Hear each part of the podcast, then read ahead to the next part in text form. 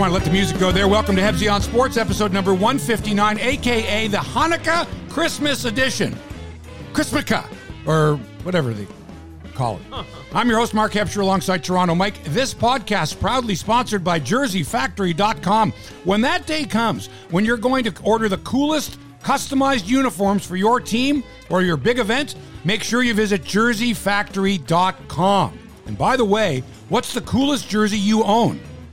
Have you got one? You must have something in your closet, something I don't know, uh, pinned up on the wall or encased in you know in a frame. Mine is a Mickey Mantle Yankees home pinstripe jersey with the American League Golden Anniversary logo patch on the shoulder.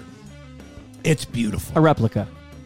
Yeah, it's not signed. It's not signed by Mickey. Just making I mean, sure. it's signed by Mickey Mantle, but it's not. It wasn't the jersey that he wore in the game. Yes, but still, it's a beauty. Yes. Uh, today on the show, I've got a list of nearly every single TSN and Sportsnet TV personality, um, past and present. I don't know if I'm going to mention every single one of them, but there's hundreds or dozens. I'm going to go through the list, and Mike and I are going to tell you what we think of many of these sportscasters, whether they're anchors, reporters, a- analysts, play-by-play, whatnot, whatever. Um, Mike's going to throw his two cents worth in as well, and we're going to kind of go over, you know, the because sports television is ubiquitous. I mean, you can't not turn on, you know, and who am I watching now? Which station is it in? It's like 24 7, two sports networks in Canada. So we're going to talk about the personalities, the people we see, the voices we hear on Canadian sports television. Won't that be exciting?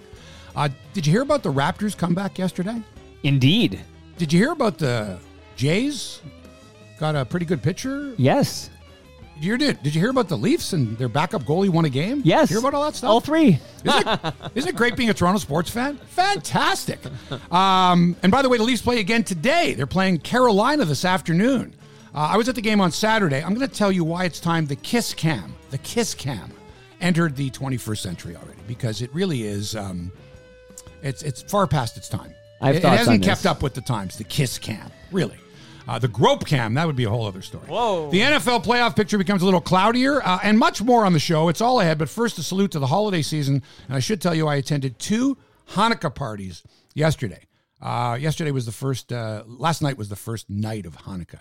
It's like eight crazy nights, and you light, light candles. Well, happy Hanukkah to you. Thank you very much. And um, and it, it, it just so happens that this year it falls right around the time of Christmas. It's it's a it's a different calendar than the you know the Is it a lunar calendar? I know you're asking me a lot of questions. that I can't one. I, question. I didn't know. I'm just saying I don't know, but it's a different calendar. And the months in the in that calendar, there's not 31 and 30 days in every month. There's like 16 here and 18 there. It's a whole other thing. So normally it's in December, Hanukkah. Sometimes it's in early December, mid December, and sometimes it's as late as it is now, Right. a couple days before Christmas. So it's a nice way to com- combine the two holidays. And so happy holidays, whichever, whatever you, however you holiday. And, and by the way, It's also Festivus, so yeah, it's perfectly Festivus. permissible to celebrate more than one holiday at this. You go right ahead, Or There's none at all. I know people who all. opt out of this uh, season. Yeah, okay, or none at all. I mean, you gotta. um, so anyway, I'm um, we're at uh, we're at the game on Saturday night, uh, and um, the Leaf game on Saturday night, and and this kiss cam. We see this kiss cam. I got to tell you the story a little bit later, but it was just it was bizarre watching what goes on in the arena is so different from what you see on television. You're really not aware of what the TV viewers are watching. It's a whole other experience.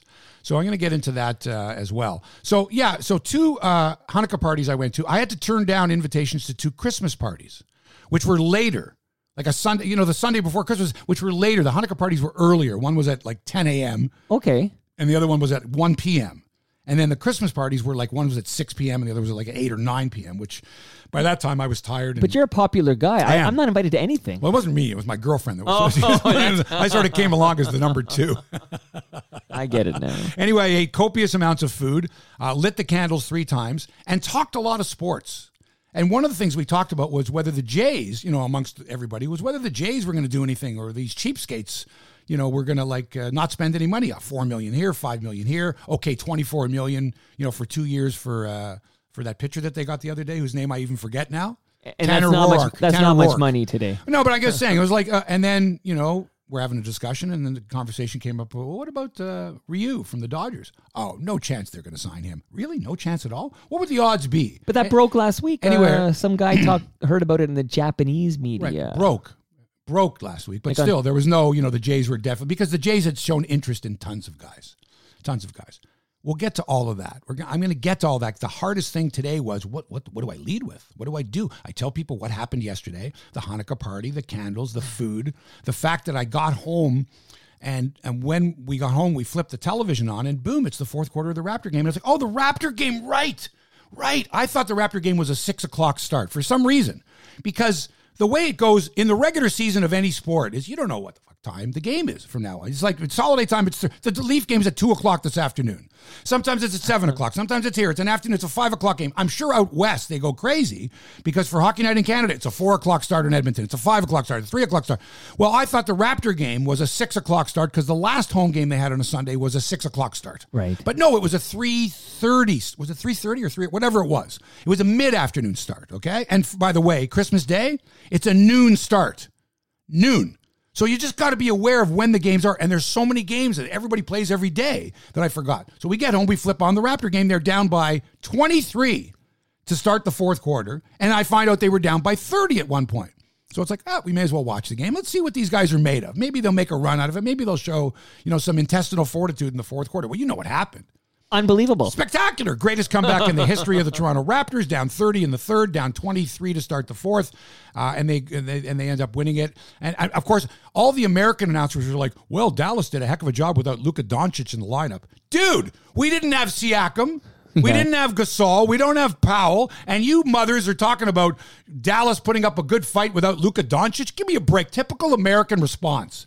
No, no credit to Kyle Lowry. 20 points in the fourth quarter, takes the team by the throat, lifts them up. Unbelievable. With a bunch of, you know, with really, um, and, and Nick Nurse, full credit to Nick Nurse. What a great job by Nurse in the load management category. This guy is so smart. He says, look, I got to use, even though we're down by all these points, I got to use Rondae Hollis Jefferson. I got to use Chris Boucher. I got to use Terrence Davis. Um, I got to use uh, Malcolm Miller. I got to use these guys because I got to give my regulars a blow. I got to give Ibaka, VanVleet, and OG a blow because we got a game tonight against Indiana on the road. And then we come back to play the Celtics at four in the morning or whatever, a noon on Christmas Day. So I've got this is a serious load management thing. We're down all these guys. Brilliant coaching by Nick Nurse. He leaves those guys in basically for the entire fourth quarter. He gives Ibaka, VanVleet, and Anunoby a blow. I think Ibaka came in in the last 10 seconds. VanVleet came back with like a minute and a half to go. And the Raptors, because of Lowry, Lowry just says, give me the freaking ball. Boom, three, boom. I mean, the defense now starts to tighten up. They make it very difficult for Dallas to come back. You knew in the fourth quarter, you're going, Dallas is done. Like even when the Raptors were only down by 10, you're going, these guys will never, Dallas isn't going to score again. Our defense was so good. And, and, uh, and, and the fact that you've got guys that have played, this, this is, this is a defending championship team. You don't think Kyle Lowry's out there going, oh, let's talk about me being traded and all that. We're champion. We're the defending champions. We're, we're just a Kawhi Leonard team. We are the defending NBA fucking champions. You come into our house and you take a 30 point lead. You think we're going to lie down? Because I know people are going, oh, if the Raptors can come back and cut it to single digits, it would be a wonderful comeback. It would be a good moral victory. Screw that. Moral victory. We beat these mothers. We came back from 30 down. How many people do you think at the game left early because it was like whatever their Sunday? I, I- uh, you know what? I don't see Raptor crowds leaving early the way um, the way Leaf crowds leave early. It's a different kind of a crowd. Less corporate, maybe. Less corporate, but also I think Like that more even, real fans. Even if you're down by thirty, there's a chance that you could see a fabulous dunk by Chris Boucher or a, you know, a bunch of th- something could happen. That even if you lose the game, there's going to be a moment in there. Whereas for some reason, I don't find hockey fans kind of the same way. It's like like very few hockey fans with five minutes to go, if your team's down by four goals, are going to go, wait, let's stick around because we might see Auston Matthews with a beautiful snipe. Right. But I was thinking this. So, you know, 30 point deficit, comeback to win, biggest uh, comeback in franchise history. Yeah. What is the hockey equivalent to a 30 point deficit? A hockey equivalent would be you're down uh, going into the third period. You're down five goals. I was at a game where the Leafs came back then. Uh, I don't know if we're going in the third, maybe late in the second, but uh, Boston, Toronto, last game of the 80s, like December 30th, 1989. we were down six, five, five. Anyway, we were down by five goals and we Right. came back and won in overtime. and went to the playoffs that year.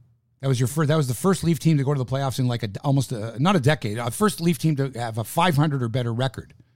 That was that 89-90 team. That was Doug Carpenter's team. Yeah, there was. I mean, you, had. Yeah, they know, made the playoffs. Eddie Olczyk, Olczyk, Mark yeah. Osborne, all those guys. You know, Wayne Clark. And then they lost in the first round to St. Louis at Brett Hull and Oates Right. and Curtis Joseph, and yeah, they got their asses kicked uh, in uh, in that particular one. But uh, where was I? Yeah, so I would say down 30 to come back and win is equivalent to being down, you know, five goals in the third. period. It's equivalent to being down four goals at halftime in soccer. It's equivalent to being down four runs in the ninth, five runs in the ninth, same kind of a thing. I mean, it's a great comeback. Good for them. Wonderful. And again, uh, Ra- Raptors take on Indiana tonight in the Hoosier State, and then they come back to face Boston uh, at noon Christmas Day. Um, and the NBA is, you know, we're going to Toronto, and they're going, oh my God, people are going, oh, who's going to want to watch this game? The Raptors have three starters out. Guess what? It's uh, it's appointment viewing for NBA fans. Come on, bring those Celtics on. All right, bring them on. We're pretty good. We'll we'll beat you guys with one hand tied behind our back. We'll beat you guys with three of our starters injured.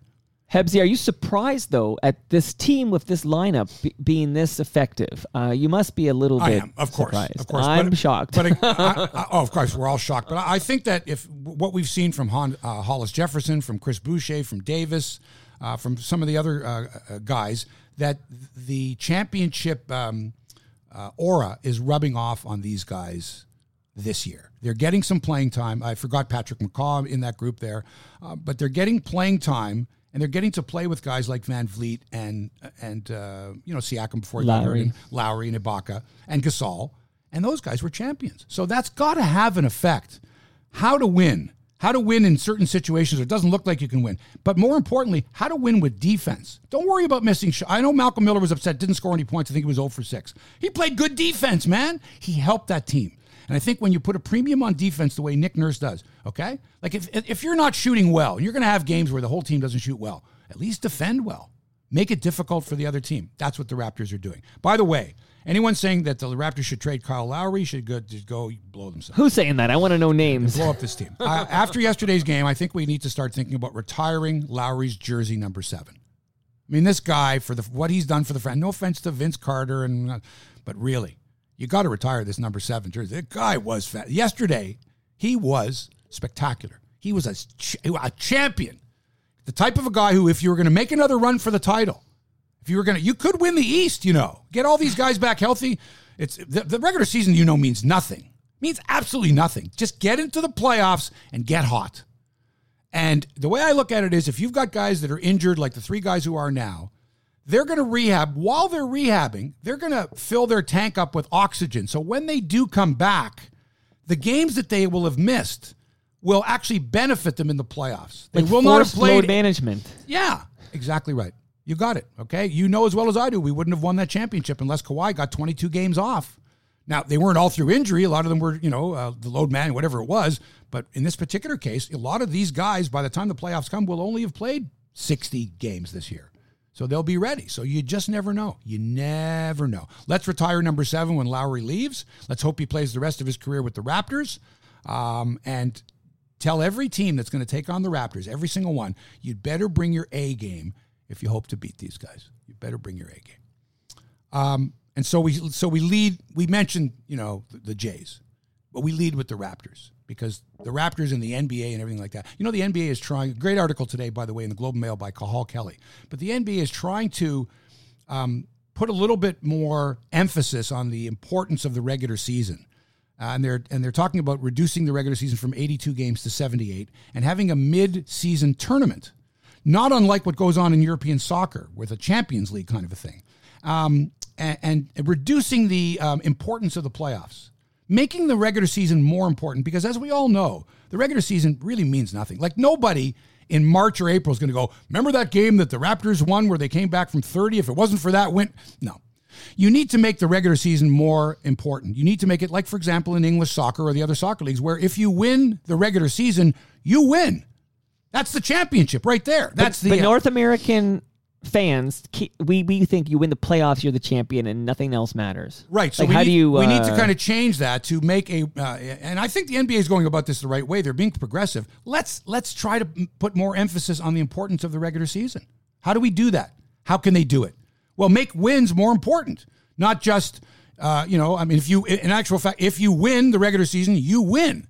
And have another tournament go- going on with the top teams. I know because you're North American, you're like, but really, honestly, Mike, how can you get up for 82 regular season games? How excited were you How- when TFC won that shield you get for winning the uh, regular Nothing, season? Nothing, but that's different. We're But talking, it- but to me- the shield means nothing. I'm talking about Champions League. I'm talking about Champions. I'm talking about if you're if you're Liverpool, you want to win the EPL. But believe me, Champions League, you want to beat Barcelona, you want to beat uh, you know Bayern Munich, you want to beat Juventus, the best teams in the world. And so if the best teams in the world are all in the National Basketball Association, they all are. Then come up, you know. I, I I like the idea. Will it work immediately? No, you're going to get a lot of pushback. But I like the idea that let's make the regular season a little more important. Because if we don't, then that mid-January game between Toronto and Colorado, really in the grand scheme of things, means nothing at all. And that game between Dallas and Toronto in um, late December before Christmas really, really doesn't mean anything. Let's let's give them some meaning. So I think that's a good thing. Now, for those who thought the Toronto Blue Jays were going to pretty much stand pat with their team, add a couple of spare parts, and spend you know forty-five dollars or fifty dollars or a couple hundred dollars. Surprise! Surprise! Merry Christmas! Happy Hanukkah! Looks like Shapiro and Atkins are serious about putting more bums in the seats, even though they may not make the postseason. This team, this Toronto Blue Jays team, this dormant squad that was going nowhere, cheap, not opening the purse strings, has agreed to a four-year, $80 million deal with free agent left-handed pitcher Hyun Jin Ryu. The Cy Young runner up last year, the ERA leader in the National League, four years, $80 million. Uh, the deal includes a full no trade clause, no opt outs, and is subject to him passing a physical after Christmas. I'm worried about this. I, I don't want him to eat too much. You know what I mean? I don't want to have cholesterol problems or anything like that. We're sorry we can't sign him. He's got high cholesterol after the holiday. So the physical will take place after the holidays, according to multiple sources. And then, and only then, once he passes the physical, will the deal be consummated, as they like to say. Now, I'm thinking four years, 80 million, that sounds like a pretty good deal. I mean, that's a good deal. The guy's going to be 33 in March. So when the season starts, he'll be 33 years old. And since you've got all these other players under team control, what is it, 42 players or whatever it is under team control, you can afford to spend the dollars now. We didn't think the Jays were going to do that. Certainly, they weren't going to go after Gerrit Cole for 300 and some odd million, nor Strasburg, Dallas Keuchel, all these big, big name free agents, way too much money. But 80 million? That's not much considering it's not, you know, right. you haven't spent you spent 24 million for 2 years for Tanner Roark, 4 million here, 5 million there, a couple million there.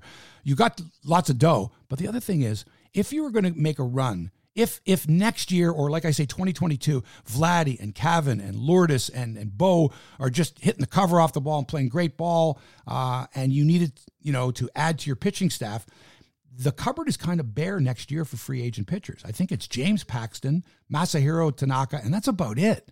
So the Jays were looking, saying, we got to do something this year because if we wait till next year and our team starts to blossom, we don't have anybody to go after. This and is we, what I was saying And we don't want to give. You never liked Atkins and Shapiro. Never. Well, I wouldn't say no. Oh, I don't like give me that. Oh, Mike, you come on. You were like, oh, you're an apologist for the Jays. I'm telling you what the Jays management had to do. Spend your money judiciously. But- and this was a situation where they went, you know what?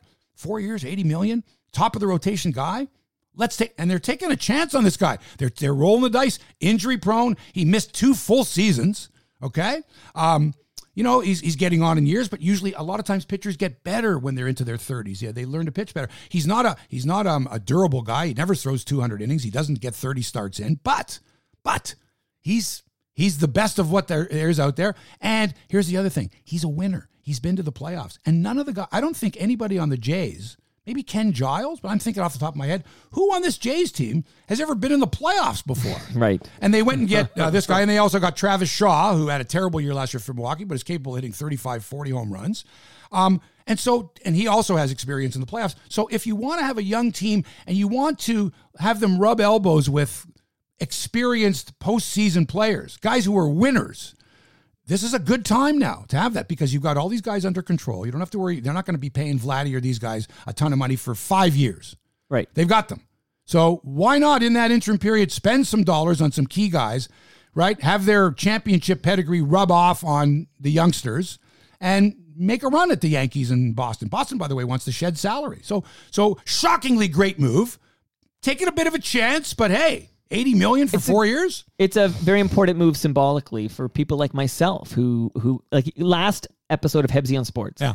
You were if I correct me if I'm wrong, but you were suggesting that Jays don't spend any money now because you're not going to compete for what you said 2022. That's right. I said 2022 would. Now be, they're saying 2021. Well, that's fine. Well, now they are sure. Why not? so I mean, this is an important move because you went out and spent some money to get a decent starter. But but if you're going to compete in 2021, you're going to have to do a lot more, right? This is still a, a bad team.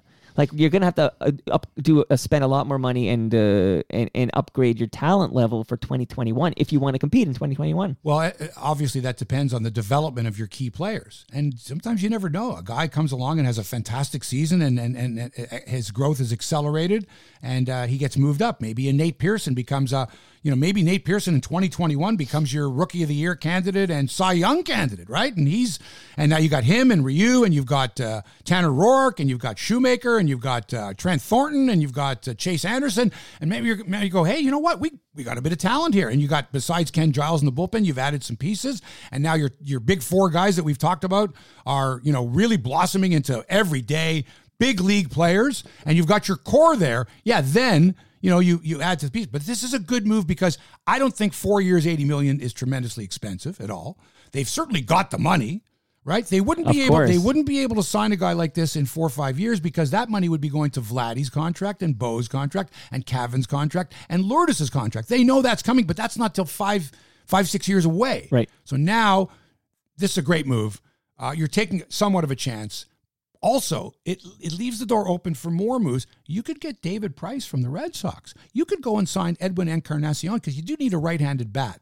Maybe Rowdy Tellez is not the answer now that you've gotten Travis Shaw, who can play all infield positions. He's a corner infielder. And basically. Jays like players who have fathers who are all stars. The infield for the Blue Jays could well be on opening day. Vladdy Guerrero Jr., Bo Bichette, Cavan Biggio, and Travis Shaw, whose father Jeff Shaw was a damn good relief pitcher for the Expos and for Cleveland and for the Dodgers.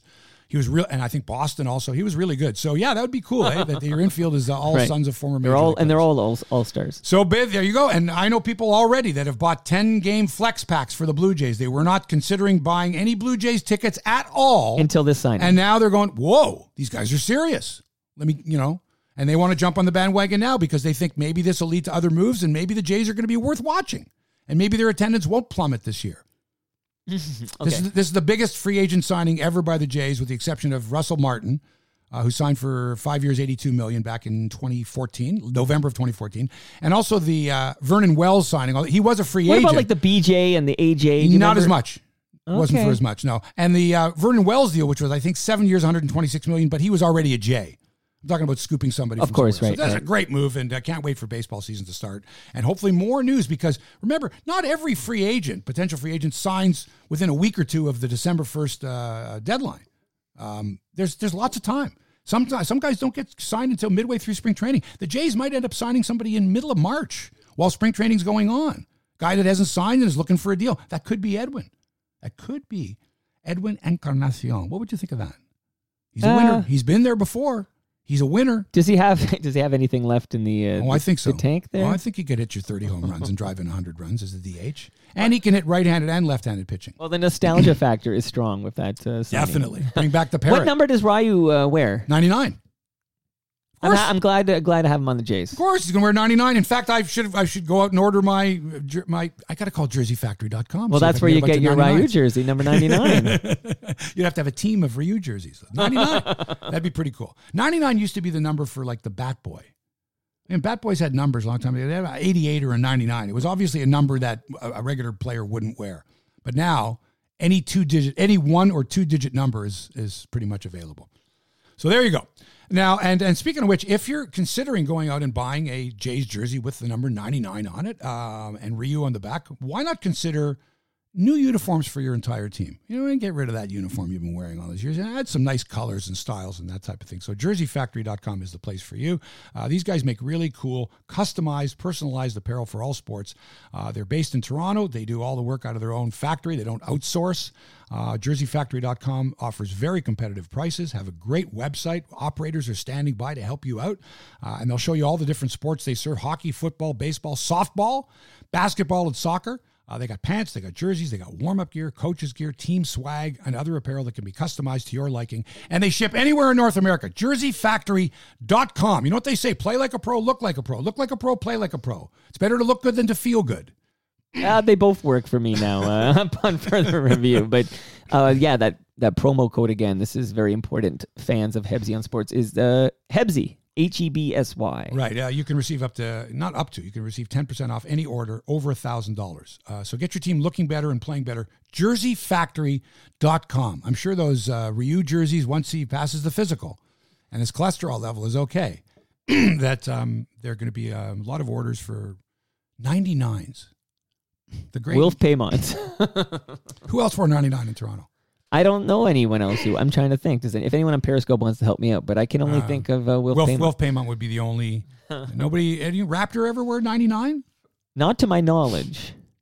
I don't. Argo? recall. Oh, Argo. Must have an Argo that wore nine, but that doesn't count. That doesn't count, does it? Any uh, any uh, wait? Anybody on the uh, in TFC ever wear ninety nine? I don't know. I kind of You're- you're stumping I, me. I kind of think that they should have retired the number ninety nine. I guess in hockey for sure, nobody in hockey would ever wear ninety nine. I'm, isn't it But retired other- in hockey? I don't think you can wear Right, 99 right. in hockey. That's right. what I'm saying. But in other sports, though, I know you can't. It doesn't work that so it's way. ninety you cross over. ninety nine in hockey and forty two in baseball Right. Yes. are the only two numbers that you cannot you are un, you are I think you're right. unable to wear. You I can't wear right. it. You can't even ask for it. If you were to ask for it, they would strike you down. you can't ask for that. Those numbers have been permanently permanently retired. It's like saying the name Macbeth. Uh, no, it's a Scottish play. Right. See, what I would do is I'd go to jerseyfactory.com and I'd order all my team's apparel with the same number on it. I'd have everybody 99 and then your, your name would be different, that kind of a thing. Gotcha. Uh, the Maple Leafs, oh, jeez. Maple Leafs fall to third on the show today as far But that's amazing because we we the left. Maple Leafs. I mean, come on, they they they swept the weekend uh, their weekend games. Their their goal, their backup goalie got a W, and like uh, their their coach is a genius. And sorry, the best we can do is third. Sorry, the Raptors and uh, the Jays are making more news than you guys. And it's just the regular season, and it's uh, so far it's been pretty darn interesting. Uh, but yeah, the the, uh, the Leafs I mentioned, I was there um, on Saturday night. Uh, they um, they beat the Rangers Friday night at MSG with Freddie Andersen in goal, and then they won over the lowly Red Wings. The Red Wings are a terrible team. Oh my God, they're awful, awful team. Uh, beat them on Saturday night behind stalwart netminder Michael Hutchinson. Let oh, go Hutch go. They were cheering at the end of the game. It was great. Uh, Hutch won his first game in almost a year, and the Leafs finally got two points from their backup goalie as they prevailed four to one. Uh, and like I said, I was at the game. Shout out to Janice and Kenny for the tickets. Thank you. Found out as I was on the subway at about four thirty. Hey, do you want to go to the game tonight? Yeah, Nice. Love that one. So we had a great time. Um, mind you, there was a bit of an issue with the kiss cam. Now, you know what the kiss cam is? Yeah, of course. Do we need to explain this to the viewer, the listener? No one watching or listening. You guys has know, right? So in, the in the cam. arena, in the arena, they'll have a shot of a couple, and it'll be it's called the kiss cam. And once you're once you see yourself on the screen on the big screen, you're supposed to kiss your partner. Well, that's all well and good in theory, but the two guys sitting next to us complained outwardly that this was sexist. Okay. That this was behind behind the times. That just the assumption of showing a man and a woman assuming that they are a heterosexual couple and will kiss each other on on cue is wrong. Uh, but you're you're you're assuming they just spontaneously picked two people sitting together. I think the game ops are watching for signs of coupledom, like uh, they were holding hands, or maybe they kissed each other, or they have their arms around each other. Something that shows this is a couple. Really. So let me ask you a question. Suppose as they're scanning the crowd, they see two guys Yeah. Embracing. Right. I have never seen. I mean, not that I've seen every kiss cam ever. Oh, I'm, but I I'm don't certain believe they I've ever seen. uh, discriminate I don't. that bel- way. I don't believe. And correct me if I'm wrong, folks. If you've seen it, tell me because I haven't. I don't believe they've ever shown two women or two men on the kiss cam. Correct me if I'm wrong. well, how would you correct know? How if- would you know, Hebsy? No, how no, many no, no, you no, go no. You're missing the point. Correct me if I'm wrong. okay. You're going to show the kiss cam. Let's say in the audience of 19,500 people, let's just say, oh, I don't know, 10%? Let's say 195 couples are not heterosexual couples. Let's just say. Okay. Well, why why why would they be um why wouldn't they be included in in the kiss cam? But uh, that's a. I think your premise is faulty. I'm sure they would be included if they saw signs of coupledom from uh, same-sex Oh, couples. so you're going to assume that the game ops are watching every couple out No, there and going, probably nope, nope, no, we can't have those two. They're lesbians. No, we can't have those two. Those are two gay guys. We need find me a heterosexual couple. How No, about I'm saying the wait, opposite. dude. How about the time that they showed a couple and they wanted them to kiss, and the guy goes, "It's my sister." So do you think the game ops were watching real closely and going, uh, "Is that the guy?" No, no. Oh, they look like a couple. That could have been a plan. I think it's discriminatory. The two guys who were sitting next to me, who were, uh, I'm, I'm going to assume, but I, I could be wrong, they were uh, two, two gay gentlemen, were like, how come we're not on the kiss cam? So here was the suggestion we all came up with. Let's change the kiss cam. Let's change it to the hug cam. Hug, because if the person next to you, if you're not romantically involved with that person, the least you can do is give them a hug. You're at a Jays game, they're at a Jays game. You're at a Leafs game, they're at a Leafs game. You're together, you came to the game together, your buddies, your pals, or your lovers, or whatever it is, a hug. So Hug let's cam. change the kiss cam to a hug cam. And that way, you won't have people going, It's my sister, I'm not going to kiss my sister. Or, or you don't force a guy into giving his wife, girlfriend, date a kiss in front of all those people. That's like that's an intimate moment. It's an intimate moment. it's intimate. It's not like it's it's like when the when the um, big screen goes, "Let's make noise." And you know what? I'll make noise when I want to make noise. I don't I don't make noise because you tell me to make noise, Yeah. and I don't kiss my girlfriend because you're telling me to kiss my girlfriend. Unless you got some cash, unless you got some freebies for me, unless you got some swag for me. All right? And don't tell me that the game ops are scanning the crowd going, uh, no, oh, there's a good couple right there. They're not. They're assuming that that couple is a heterosexual couple, that man and woman, and they're going to kiss each other on the lips for everyone to go, yay. I'll do some research and You find out that. what's going on. You there. do that. And anyone listening or watching, if you've ever seen the kiss cam where they've shown two men or two women, all right, let me know. I'd be interested to know that because I think it's discriminatory. I think the two guys next to us made a good point. They were an interesting point. Were they showing some signs of affection so the game ops could identify them as a couple? My two, the guy, two guys next to us. Yeah. Like was the arm around uh, their Oh, yeah. their, their uh, Oh yeah, yeah, yeah. partner? Oh, they high fived each other. Oh, yeah. high fiving isn't a sign of affection. It's not. No. Says who? Huh, you and I go to a game So, together. wait, wait, we're wait, going to high five each Hold it. other. Well, are you now? You're an expert now on sexuality and On- affection and showing affection. PDA. Uh, You think Public- every you no, think everybody P- hugs it? You think everyone that uh-huh. cares about someone always kisses them? PDA. Or always hugs them? no, you don't but think game ops won't know you're a couple unless there's some Oh, evidence screw of game PDA. ops. The heck with game ops. Okay. Well, how about this? Why doesn't game ops go out into the audience themselves and say, "See, let's find out from those two guys there if in fact they're gay and You they know wouldn't- what? and they wouldn't mind being shown on the kiss cam. Why wouldn't you have a list of candidates in advance and say, let's find out if these two will kiss each other? Instead, just make it the hug cam. I don't want to talk about it anymore. Okay, Just I'm change scrap it- the whole thing. Change it from the kiss cam to the hug cam. That's all. That's all I'm saying. Uh, Leafs host Carolina this afternoon, sitting in second in the Atlantic Division, one point up on Florida, two up on the Habs, four clear of Tampa. All those teams have games in hand on the Leafs except for Buffalo. Um, that game the other night was, I mean, I know they played Detroit and everything like that, but it was cool. Zach Hyman scored two of the wildest, goofiest goals I've ever seen. One was, was they didn't even give him a goal. Everyone was going for penalty shot, penalty shot. It's a penalty shot. I'm sitting there, it happened in front of us. I'm going, the puck went in the net before the net was dislodged. Who the penalty shot? It's a goal. And the other one was everyone's going penalty shot. I'm going, that, no offense to Zach Hyman, but the last guy on the Leafs that you want taking a penalty shot is probably Zach Hyman, right? He's a mucker, he's a grinder, he's not a penalty shot guy. You'd rather, could you decline the penalty shot and take the two minute penalty? Could you do that? Are you allowed to go? We don't want the penalty shot. We'd rather have the power. Oh, yeah. play. I like have a- that idea. We'd rather have a two minute power play. In other words, we'd rather have six or eight cracks at the net with a man advantage than a guy going in alone on a goaltender. Can you do that?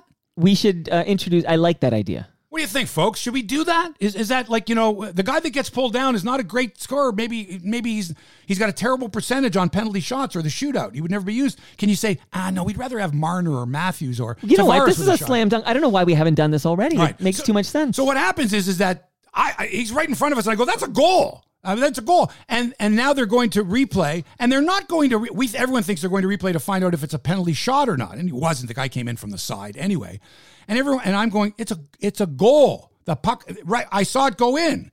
But the ref never made the, the signal for a goal. He never did. He had to hand up, it looks like, for a penalty shot before that. And then he didn't wave that off and say, no, that puck went in the net. So instead, nobody knew it was a goal. Hyman didn't get up and go, hey, that puck's in. Nobody on the Leafs, it seems, went, hey, wait a second, check to see if it went in. And then when they're showing the replay, and I don't, don't know what it looked like on TV because we're in the rink, the, the referee comes out and says, uh, uh, we, upon further review, we found that the puck crossed the line. It's a goal. And like everybody's like, what? It's a goal. It was the most delayed. It was the most, it's a goal. Like nobody was expecting that call. Like no one was expecting the ref to go, upon further review, it's a goal. what? It's a goal. So now Hyman's got a goal. And then his second goal is a backhand roof job that he could try a hundred times and wouldn't score again. I think he surprised himself. I was like, whoa. And then Matthews ended up with two goals. And then at the end of the game, it's like, okay, both guys are on a hat trick. Like, what do you do late in the game? They're both on a hat trick. Do you Right. put them both out there and hope that the Wings pull their goalie? It was a 4 1 game. And anyway, but it was, it was exciting. We had a good time. And Sheldon Keefe, coach of the year, Jack Adams winner. He benches Nylander and Kapanen in the second period, benches them. I think they each got three shifts and they didn't play the final 13 and a half minutes of the third period. They never saw the ice the last 13 minutes of the second period. Bench them. Bench them. After Nylander had a three point night the night before, Kapanen's had his real problems. He's a Kapanen. I think he's off the penalty kill now, and he's just having a problem. But the team is playing well, and these guys, if they don't, if they don't do what the coaching staff says, no problem nailing to the bench. Put Freddie the Goat out there. Put Pierre Engvall out there. Put uh, you know uh, who was it the other night? Um, I'm trying to think who the other. Oh, Moore, Trevor Moore. Right. Put him out there. Let these give these guys some ice time. And again, this goes a long way because the more you give your fourth line ice time in games like that, the more confident they're going to be. The more you'll be confident in them putting them out there in key situations. So good on Sheldon Keefe. Babcock would have never done that. Babcock would have never No. Benched Nylander and Kapanen in the second period of a game. But if you're playing a team as bad as Detroit, Mm-hmm. you can afford to put your backup goalie in and bench a couple of guys that are making some pretty good. Well, we goals. know Babcock would have done that because Babcock always, without a doubt, played the backup on game two of the whole, of the back to back. Right. So that you know, so yeah, By the way, um, and so the Leafs are going to play um, Hutchinson next Saturday night at home to the Rangers. They're in, the Leafs are in New Jersey on Friday, so Freddie will get that call, first of the back to back. And then the second of the back to back is going to be Hutchinson at home against the Rangers, it looks like. Because now he's got all kinds of confidence. And, and by the way, why not? Right. the team now, and the team was so excited for him. At, when the game was over, I don't know if they showed this on television. All the players waited for Hutchinson. He was the third star of the game, and they all high fived him. It was great, great to see. Game got a little chippy at the end too. There, some wild stuff going on there. did you have good seats? Yeah, we had really good seats. Wow. Really good seats. Uh, Thirty rows right behind the net. Oh yeah, Per- great, great, great vision. the lonely end of the rink. Terrific spot. Terrific spot. All right, so we've been teasing this for a while about, and you know, as you, as you all probably know, you've seen and heard the names, uh, the faces and voices of of many, many, many sportscasters. When I worked for Global, and I know it's eons ago, there was like four of us at Global, four or five. There's me and Taddy and uh, and Bill Bird and um, Don Martin, and you know we had other reporters at various times as well. But generally four or five people that whose faces and voices were on camera. You know, CFTO had uh, Joe Tilley and Lance Brown and Sneal Joshi, and CBC had guys, and City TV had you know your friend John Gallagher and uh, you know uh, Greg Manzuk for a while there, and uh, Jim McKenney. And so anyway, there were only a certain number of people that would talk could talk sports on television. Now there are many, many, many, many of them, and a lot of them you may not recognize the name or their voice because a lot of times it's a voiceover. A lot of times, if you put TSN or Sportsnet on, you're hearing someone's voice describing what's going on, the highlights or the whatever. But you rarely, you know, see their face because it's like just give us the video, give us the, and maybe we'll show their face for a few seconds when they introduce the next story, Right. or a two shot as they're going to commercial. But a lot of times you're hearing voices going. And, and then the next day, it's like, well, did you watch the highlights? Yeah. Well, did you watch it on TSN or Sportsnet? Yeah. Which one? I'm not sure. Well, what did the announcer sound like? Uh, One was a woman, one was a man. I'm not sure. There wasn't anything distinctive, Right. maybe about these people because there are so many faces and voices. Because let's face it, you got two 24 hour sports networks. You got to fill a lot of time. So I thought what I would do is that we would go over uh, the names of, of, of these people, and and, and you know, um, some of them I love.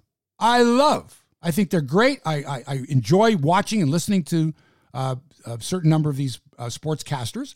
Uh, some I, I think are, are they're okay. I don't mind them. They don't offend me. I don't get turned off by them. And some I, I dislike. I just don't like for whatever reason their style or their, their, their they seem to be affected or whatever. And generally these are the ones that I turn off. I just as soon as I hear their voice or see them, I just go, you know, sorry. Before you dive in, are you able to separate your personal affection for some of these people because you worked in the industry and you might even uh, maybe go grab a drink of someone on this list or whatever? Like, does that interfere with your No. perception of them as broadcasters? No, and I'll tell you why. Going over the list, very few of them have I met. Like I've met some, but very few of them have I had any kind of personal relationship with. I mean, Okay. I'm talking going for a drink, going for a meal. A few I have, um, but generally no. I kind of kept to myself. Or conversely, maybe uh, And I also punish John Gallagher for something he no, no, said. Gallagher's uh, one of my fa- no, he's one of my favorites. I Oh. would watch him, Okay. but he, but he's not on the list because he's not employed by either. of no, he's a anymore. former TSN. But at the time, I would always watch for Gallagher because who knows? I didn't know what to expect. well, now think about it. I I don't know. what to expect. I, all I know is I got to watch because you never know. But anyway, so let me go over these and these and now so I got a lot of these lists from Wikipedia, right? Because there's so many, and I added my own that Wikipedia didn't have. So these would be analysts, anchors, hosts, play-by-play, uh, reporters. You know, you name it. Here we go. Ready? ready. This is just TSN. Jack Armstrong, Craig Button, Darren Dreger, Matt Dunnigan, Ray Ferraro, Duane Forde, Mike Johnson, Russ Howard, Pierre LeBrun, Bob McKenzie, Jamie McLennan, Pierre McGuire, uh, Jeff O'Neill, Jesse Palmer, Jabari Greer, Steve Phillips, Dave Poulin, Leo Rautins, Milt Stegall, Glenn Suter, Bob Weeks, Tracy Wilson, Scott Mitchell, Davis Sanchez, Henry Burris, Stephen Caldwell, Christian Jack, Luke Wileman, Terry Dunfield, Kevin Sawyer, Dave Naylor. Those are all analysts under the analyst sportscaster thing. Now you've got anchors hosts, which are different from analysts. Kelsey Braid, Kate Beirness, Tessa Bonhomme, Darren Dutchyshen, James Duthie, Laura Diakun, Lindsay Hamilton, Jennifer Hedger, Brian Mudryk, Jay Onrait, Dan O'Toole, Blake Price, Gino Reda, Glenn Sheeler, Rod Smith, Natasha Staniszewski, Kara Wagland, Bob Weeks, Brian Williams, Corey Warren, Mark Rowe, Andy Petrillo, Jamie McLennan, Jeff O'Neill, Kayla Gray, Sarah Davis. This is just TSN. And those were just the anchors, the hosts. Play by play Dennis Beyak, Rod Black, Chris Cuthbert, Matt Devlin, Gord Miller, Brian Mudryk, Vic Rauter, Rod Smith. Reporters. So these would be local from the various cities around Canada that, that are that, that cover the local teams. So you've got Jermaine Franklin in Calgary, Bruce Garrioch in Ottawa, Paul Hollingsworth, Atlantic reporter Farhan Lalji in Vancouver, John Liu in Montreal, Mark Masters in Toronto, Sara Orlesky in Winnipeg, Ryan Rishaug of uh, Edmonton, Matthew Scianitti of Toronto, Frank Seravalli, who's a hockey reporter, Brent Wallace in Ottawa. I might have missed some again, but you know that's pretty much it there. Now, that's since 1980. So since 1984, TSN's been on the air. The number of people that used to work there is huge, right? Uh, huge. I mean, you know, can go, we can go all the way back to Tony Kubek, right? We can go back to uh, you know when Mike Milbury was on TSN and uh, Glenn Healy and Gary Green and Aaron Ward and there's tons, tons and tons that used to be on TSN. Jim Van Horne. Yeah, all kinds. but, but I'm not going to because it'll just take us forever, forever. Um, so there's your group there of uh, TSN, current TSN on air people, persons. Does the did, did- I missed it? Was Bob McKenzie got Yeah, listed? Okay, yeah, just Bob making McKenzie sure. is Just an checking analyst. in there. Bob McKenzie is an analyst. Of course, Bob of course. McKenzie, he's an analyst, but sometimes he's a reporter, right? You can have a, you know, you can be anchor slash reporter. Of course. I think when I was at Global, my I think my my union um, uh, designation was anchor reporter, like that kind of thing. Best of both worlds. I guess Best of both worlds. Um, so that's that's TSN. Okay, you're just listing now. I would- you're are you gonna? Okay, Hang let's on. hear the sports. Hang Now. on a I'm sorry. So now we've got Sportsnet. Now remember, Sportsnet's only been around since uh, 1998, I think. So only 20 years, and TSN's been around for 35 years. Right. So these are no. Now this is from Wikipedia. This is notable on. It says notable on-air staff. So right away, people I'm sure got their noses out of joint if they weren't on the notable on-air staff. This is what it said in Wikipedia under notable. David Amber, Colby Armstrong, Brian Burke, Caroline Cameron, Jamie Campbell, Sam Cosentino, Rob Faulds, Brad Fay, Elliot Friedman, Martine Gaillard, Gary Galley, John Garrett, Kelly Hrudey, Jim Houston, Chris Johnston, Ron MacLean, Hazel May, Jeff Marek, Buck Martinez, Greg Millen, Dan Murphy, Scott Oake, Evanka Osmak, Darren Pang, Gene Principe, Kevin Quinn, Dave Randorf, John Shorthouse, Dan Shulman, Christine Simpson, Craig Simpson, Gord Stellick, Pat Tabler, Jason York. So there's lots missing from that list. I would add Louis DeBrusk, Ken Reed, Brendan Dunlop, Carly Agro, Danielle Michaud, Matt Devlin, Leo Rautins, Eric Smith, Eric Thomas, Tim McAuliffe, Sid Seixeiro, Alex Sixero, Michael Grange, Joe Siddall, Arash Madani, Nikki Reyes, Sean McKenzie, Kyle Bus- Bukauskas, um, Ben Ennis, Arden Zwelling, Ben Nicholson Smith, John Bartlett, Jesse Fuchs, Jesse Rubinoff, Faizal Khamisa, Donovan Bennett, Tara Sloan, Shi Davidi, Mm, That's about all I can come up with for now. Lots and lots and lots. These people, all of the ones I mentioned, are on your television. They're active. They're active, they're on your TV. You can flip on the television at any time, day or night, and likely see or hear all of these people. And in the course of a weekend, for example, I think every single person I mentioned there was on the air. Do you have their salaries by any chance? I'm curious. I don't. I don't. Who is the highest priced talent at uh, Sportsnet? Uh, Now, someone says, well, pick your top 10. Well, that's a tough one. It's a tough one. Do I need to pick one from every category? Hey, this is my poll. right. So what I'm going to tell you, here's what I can tell you. I'm going to tell you the ones that I like, right? The ones that I really like, the ones that I'll stay up to watch, the ones that a lot of times will tell me something I don't know, or give me some insight, or some humor, or some nugget that they they worked hard to get, that they you know that they managed to uncover, as opposed to the basic you know. C spot run. Look here. That's a puck. That black thing. It's in the net. That, that kind of a That's a goal. right. You know, and you know, there's lots of people like that. They're just oh, all Are you doing doing. t- 10 from TSN, 10 from Sportsnet? I don't think I can do that, but I'm going to come up with the. I don't know how Okay. many. I'm excited to hear up- this list. I'm going to come up with my top ones. So, okay, TSN personalities. So Craig Button, I think, is fantastic. I love Craig Button. I like the perspective he gives on hockey. Right? He's a general, former general manager. He's not afraid to say what's on his mind, which you really need. He doesn't seem to serve any master. Oh, you can't say that about Calgary because he used to be the GM, stuff like that. So I like Craig Button, and I'll watch Craig Button, and I'll usually get some pretty good information out of him that I may not get from other analysts. So I like him. Ray Ferraro, terrific. Whether it's the World Junior Hockey Championship, the NHL games he's doing, he's rinkside. He's right in the middle of the action. He's a former player. And whether it's with uh, Chris Cuthbert or with Gord Miller, he's just a natural. Some people go, ah, he talks too much. Yeah, but you know what? He gives you good stuff, man. Yep. He gives you a really good perspective. He's enthusiastic, and he and he works hard to get his information. I mean, he's, he's entertaining. he is entertaining. He is. So I like Ray Ferraro as well. Leo Rautins. Now, Mike, you might want to tell the story about Leo Rautins and me, and it's a true story. Are you okay with this? Yeah, I'm been, okay I've, with ne- this. I've never told it in public. I'm okay with this. Leo Rautins has blocked me on Twitter, and, and that's fine. Okay, so one day I had a. It was the day after the double overtime win against the Bucks, right? So if we had lost this game, where we mm. am I got the right series? Yeah, Yeah. we would have been down three nothing. So in my opinion, it might be the most important. Huge. It was massive. So the very next morning, I think it was Victoria Day. Okay, so it was a holiday Monday, I believe, and and and. I asked you kindly. You you will. I said, can we delay Hebsy on Sports a bit because Leo was going to drop by at like 8 a.m. and we're going to do a really early show and then we'll do Hebsy on Sports. And you kindly said okay because you're a good guy. So Leo's here for I don't know a couple hours. We did an episode of Toronto Mike. It was really interesting. And then I was going outside with Leo to take a photo with him as I do with every guest. And you were coming in for Hebsy on Sports.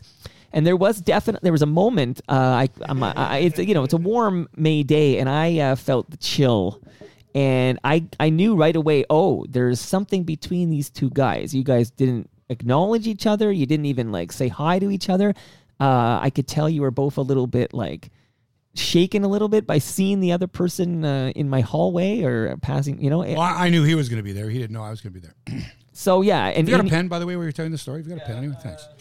I'm just jotting notes while you're telling the story. 'Cause Well, it- the, it's the a good story, story is pretty much over. it's, it's to say that uh, there's some history between you and Leo Rautins uh, of a negative nature. Yeah, here's what happened. When Leo was coaching Canada's Olympic team, where they were trying to qualify for the Olympics, I guess, so Canada's national team, um, I had said on the air, it's, you know, as a coach, Leo Rautins makes a great analyst. It was something like that. Right. I always thought Leo was a great analyst, always enjoyed his commentary. He's right on in most of the time, uh, and, and, and refreshing too. Um, but as a coach, I, I didn't think he had what it took to be the coach. I, he didn't have coaching experience. Uh, he might have been saddled with a poor team. Maybe Basketball Canada didn't have, um, uh, you know, didn't support him or his staff the way they should have. But I laid the blame on, I, I think, a loss or two on his um, his coaching abilities. His said- inexperience. his maybe. inexperience as a coach and and whether he wanted that national team coach whether that was a job that he coveted i don't think it was i think it was sort of like leo we need you we, we don't have a coach and he took that job and then you know when he heard or saw me on television say that i didn't think he was doing a very good job and naturally he was like well screw this guy i would have been the same way but having said that I don't think Leo Rautins was a great coach, but I think he's an excellent analyst. And I like watching him, and I and he brings a real enjoyment to the sport of basketball and does it in such a way where he doesn't talk down to you. And he's not affected. He doesn't have shtick. He doesn't need shtick. Right. He's Leo Rautins. He played in the NBA. Okay? He doesn't need like a, a don't need that. catchphrase. Is that what you're saying? Doesn't, Uh, doesn't need stuff like that. So I like Leo Routen. So there you go. There's another one. Uh, Stephen Caldwell, who does soccer. And again, I learn more about soccer from guys who are into the game. I like listening for little insights, little nuggets, stuff like that. So I like Stephen Caldwell. I've never met him before. I know you've had him on the show, but I find him to be entertaining. I like the Scottish accent. That Yeah. helps. But I, I also like the fact that, again, he doesn't seem to serve any master. He If he has to say something and it's a ne- of negative, he'll say it. So I like that. I enjoy his commentary. So there's a Stephen Caldwell there for you. I'm going over the anchors and the hosts here, and there's so many of them, and a lot of them are very, very good. But especially, I really think Jennifer Hedger is terrific. I'm not saying this because, oh, you got to have women in there too. She's been doing that for a long time. She was a real trailblazer. She was one of the first, you know, to be, I don't know if she was the first, but she was one of the first to, on a nightly basis. Not the first, because Teresa Hergert be, would have been be, well Right, then. be delivering the sports news to you. And her and Darren Dutchyshen have been a team for a long time now. She's good. She knows her stuff. She probably had to work twice as hard that any man did to get to the position she's at. And I think she's earned it, and I enjoy watching her her commentary. Um, Jay Onrait and Dan O'Toole are an entry. I, I, love that show because that show reminds me of the show that me and Jim used to do, Sportsline. Yes. These guys love sports. They have unbridled enthusiasm for it. They add a touch of humor. It's two guys, two buddies talking sports, right? And and presenting it in such a way that it's fun, that they don't take themselves too seriously. Jay's a very funny guy. They both are. Dan is too. Yes, I know. I no disrespect yeah. to Dan. He's funny too. So but. Jay Onrait and Dan O'Toole, I'm right up there with those two guys as well. Uh, here's another one. Kara Wagland. Now, Kara Wagland does the, I think it's the five o'clock p.m. Sports Center during the week. Now, I'm home a lot of times to watch that and I'll be listening to Overdrive, for example, uh, even though it's on my TV, it's on around that late afternoon time. And so I think she's really good. She's not a fa- some some people, some sportscasters, male and female, are affected. They've got to have that voice. Say, "Hi, everybody, I'm a sports fan," and and it's phony.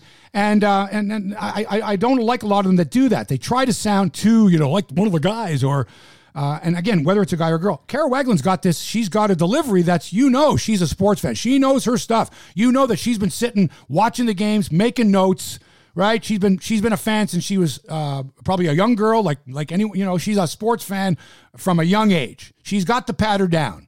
You could sit with her in a bar or whatever with a bunch of other people and you know, you're going back and forth about stuff. All right, right on. Credibility, knows her stuff. So I, I like the job that she does uh, as well. Kara Wagland. Uh, Jamie McLennan.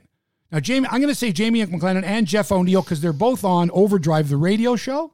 I don't know if you get to combine them. No, no, hang on. Okay, but no, I'm going to say, like but they're but the, generally they're both on the panel on the TSN games between periods and stuff like that, and they've got a good um, relationship. So I'm going to sort of put them in as an entry uh, because I like them both individually. Yeah, I like their commentary. Uh, and together, I think they're really good together. So I'm going to put uh, O'Neill and McLennan together there. Uh, and uh, that's it for the anchors there. Play by play, this is easy. Chris Cuthbert is by far, to me, the best of them all. Doesn't matter what the sport is, he's great. He lets the game take care of itself. He he'll add a nugget here and there if necessary. He's pretty straight ahead, calls the game, gets out of the way, lets his color commentator or his analyst do a lot of that uh, you know, engages them, asks the right questions, gets out of the way. Terrific broadcaster. Matt Devlin, same thing. Matt's great.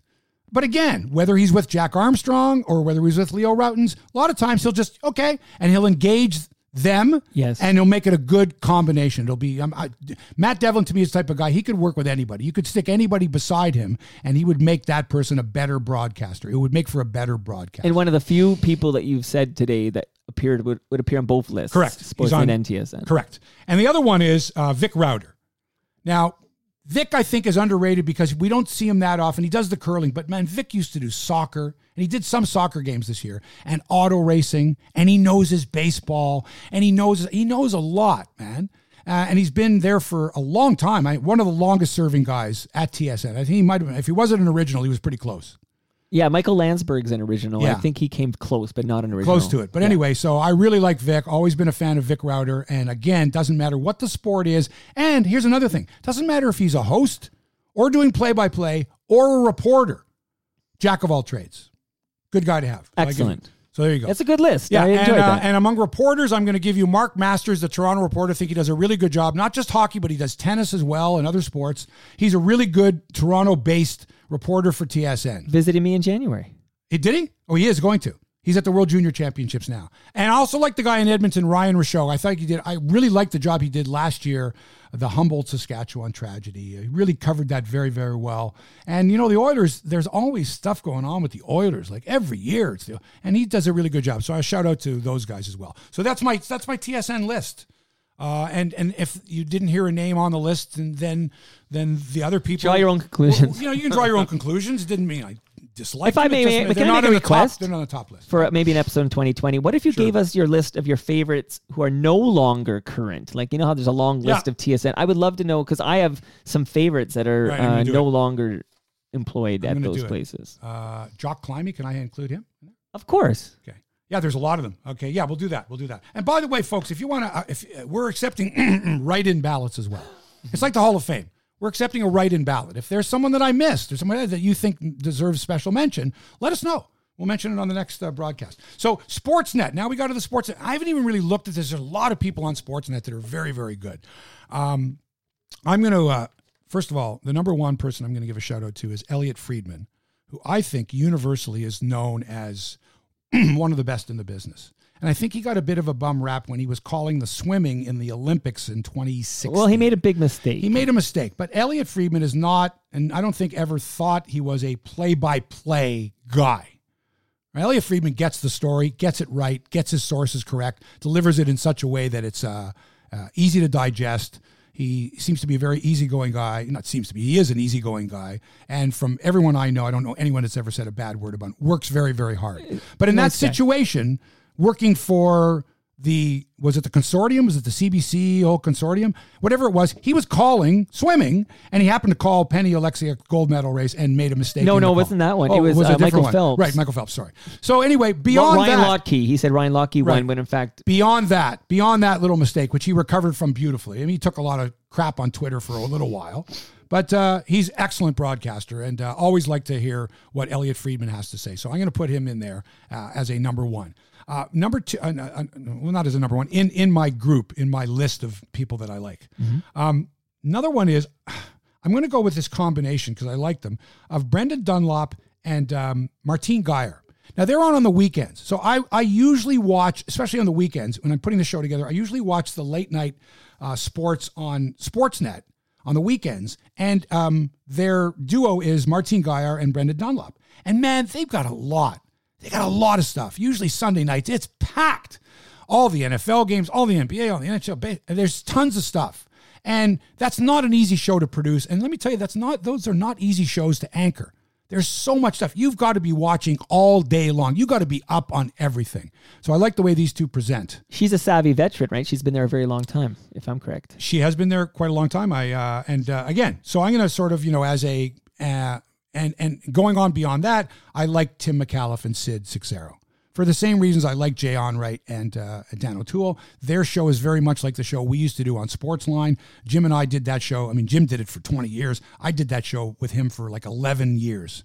And, and I think that uh, you know the reason a lot of people like the show is is it was it's natural it's it was just a natural organic relationship that we had. We were both sports fans and we enjoyed talking about sports and presenting it a certain way.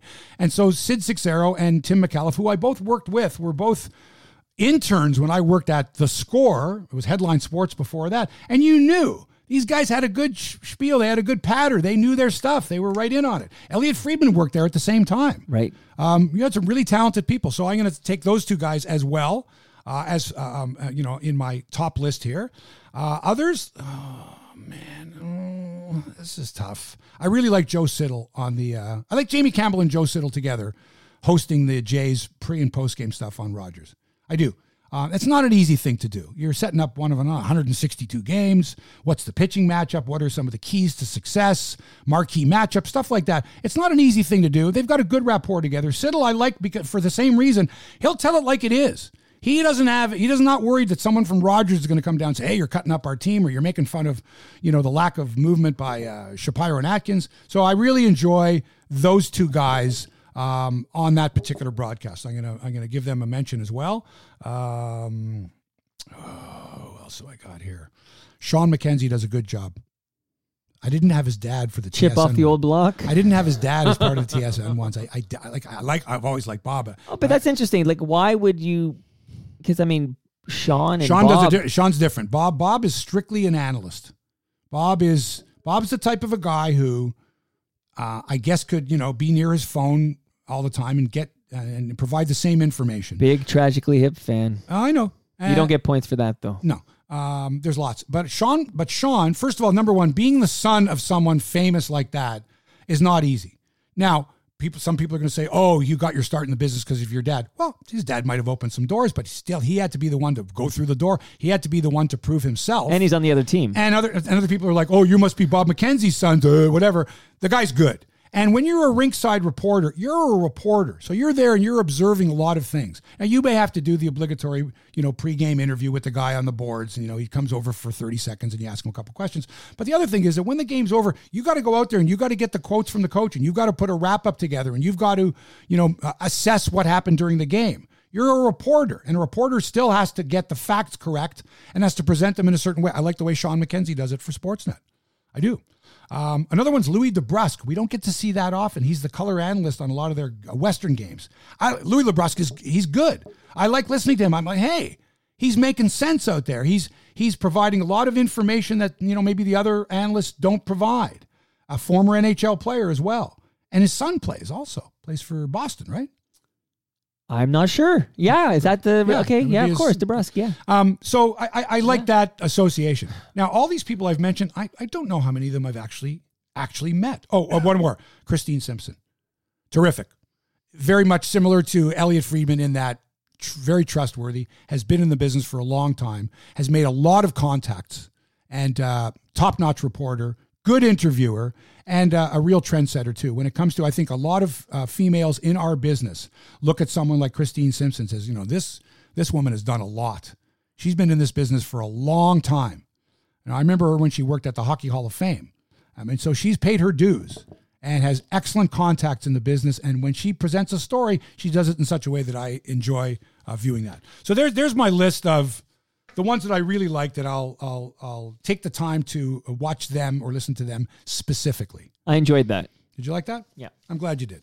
Um, and I uh, let's see here. Oh, um, NFL playoff picture. Do you want? To should we get into the, every week's different? There's one more week to go after this week. The Bills lost to the Patriots. Very exciting game on Saturday. The Dallas Cowboys got beat, so they're in big trouble. If Philadelphia wins against the Giants this weekend, they're going to clinch the NFC East. Uh, and knock Dallas out, which is great because I don't like Dallas. Uh, if Seattle beats the um, San Francisco 49ers next week, they're going to clinch the um, the NFC West division. Um, the Packers can win the NFC North if they beat Minnesota tonight, and there you go. The Bills are still in the playoffs. They're still going to likely going to play the the Houston Texans.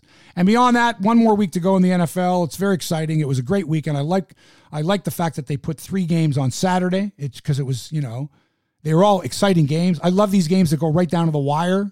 You know, last second field goal to win it, or This is an exciting Touchdown. time. The fair weather football fans are now back.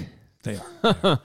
All right, and the Jays sign uh, Ryu, which is great, and uh, the Leafs are uh, they're going beautifully. They're playing this afternoon against Carolina, and the Raptors are playing Indiana tonight, and Christmas is going to be fantastic. So uh, that's it. That'll do it for episode 159 of Hebsy on Sports, our final episode before Christmas. I want to thank, as usual, Toronto Mike for production and inspiration. Buddy, a Merry Christmas to you and your loved ones.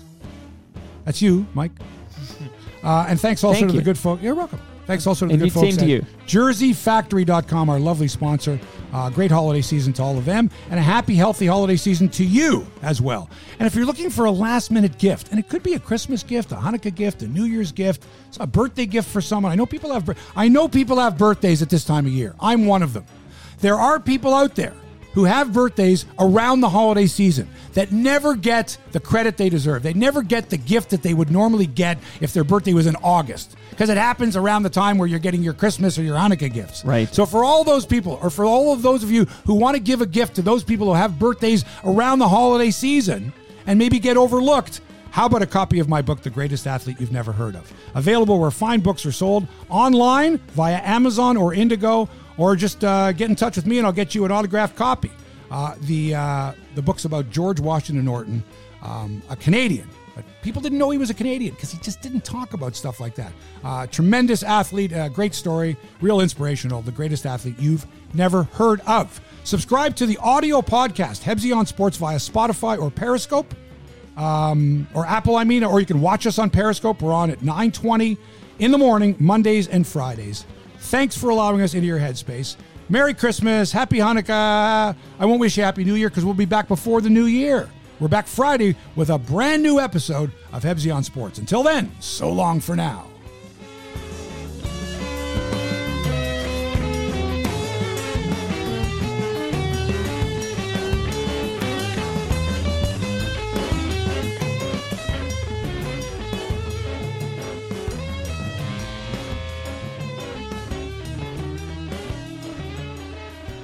This podcast has been produced by TMDS and accelerated by Roam Phone. Roam Phone brings you the most reliable virtual phone service to run your business and protect your home number from unwanted calls. Visit roamphone.ca to get started.